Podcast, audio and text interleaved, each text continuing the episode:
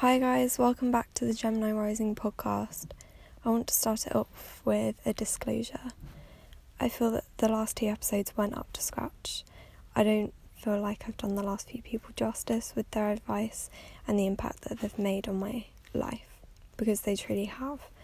But also, during the last week, there's been a lot of you that have binged my series so far. I just want to say a massive thank you, but also say I'm definitely going to put a lot more effort in. I've been quite busy at the moment with work and planning things, and I just felt quite burnt out recently. I went back to listen to the podcasts I've done so far, and I'm pumped to give you more content that's hopefully a bit more polished. So, on to the next person's advice Ali.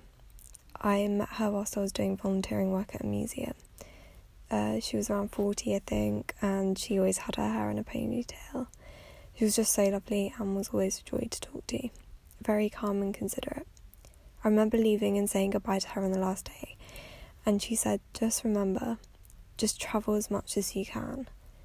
Now, I've always wanted, wanted to travel, um, so I have, like, always, so I have so many places I want to go to. I'm obsessed with travel books and planning holidays that I don't go on. I haven't done much travelling just because I've been abroad with my family. I haven't been abroad with my family and I've only been with friends to a few places. Now, I wonder why Ali chose to tell me this when I was leaving. Why was it important?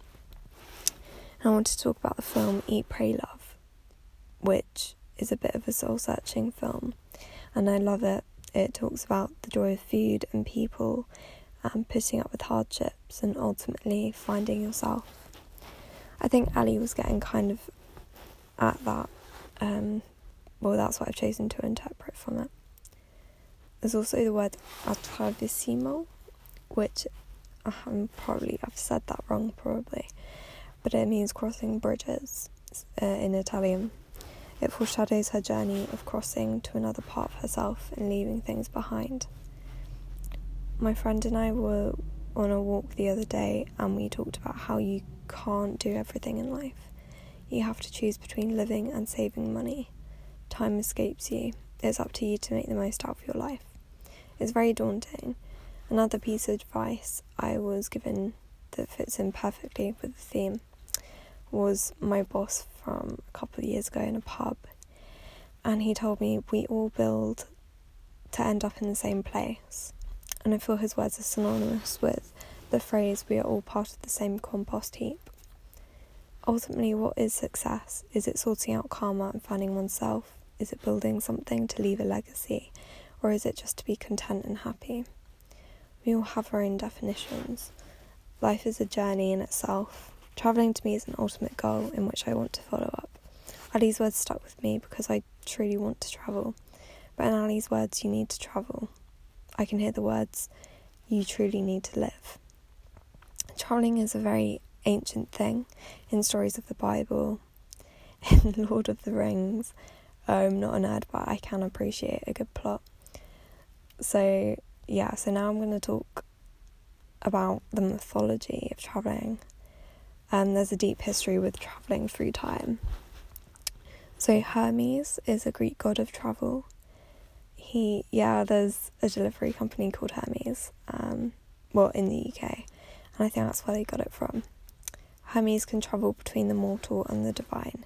And he looks after the travellers and shepherds and is a god of roads and doorways.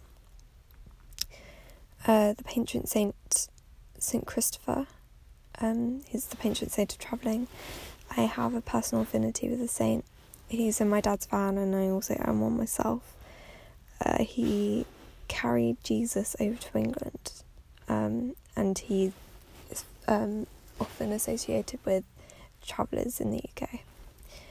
Deities in um, Spirited Away are called Chimata no Kami. I probably said that wrong. um, are road folk spirits. They protect against spirits, and this is why you see them a lot before Chihiro gets to the spirit world. Travelling deities are also known as liminal deities because of the way that they can travel through different worlds. I just wanted to underline the importance of travelling in religion and culture. Uh, I think Ali's words should stick with us all. We should all travel as a human thing to do. if you haven't planned something like now, I mean, you can journey in so many different ways, choose to do different things, just go on adventures.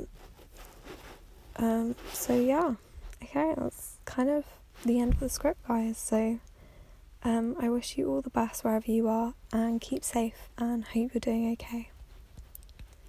Bye.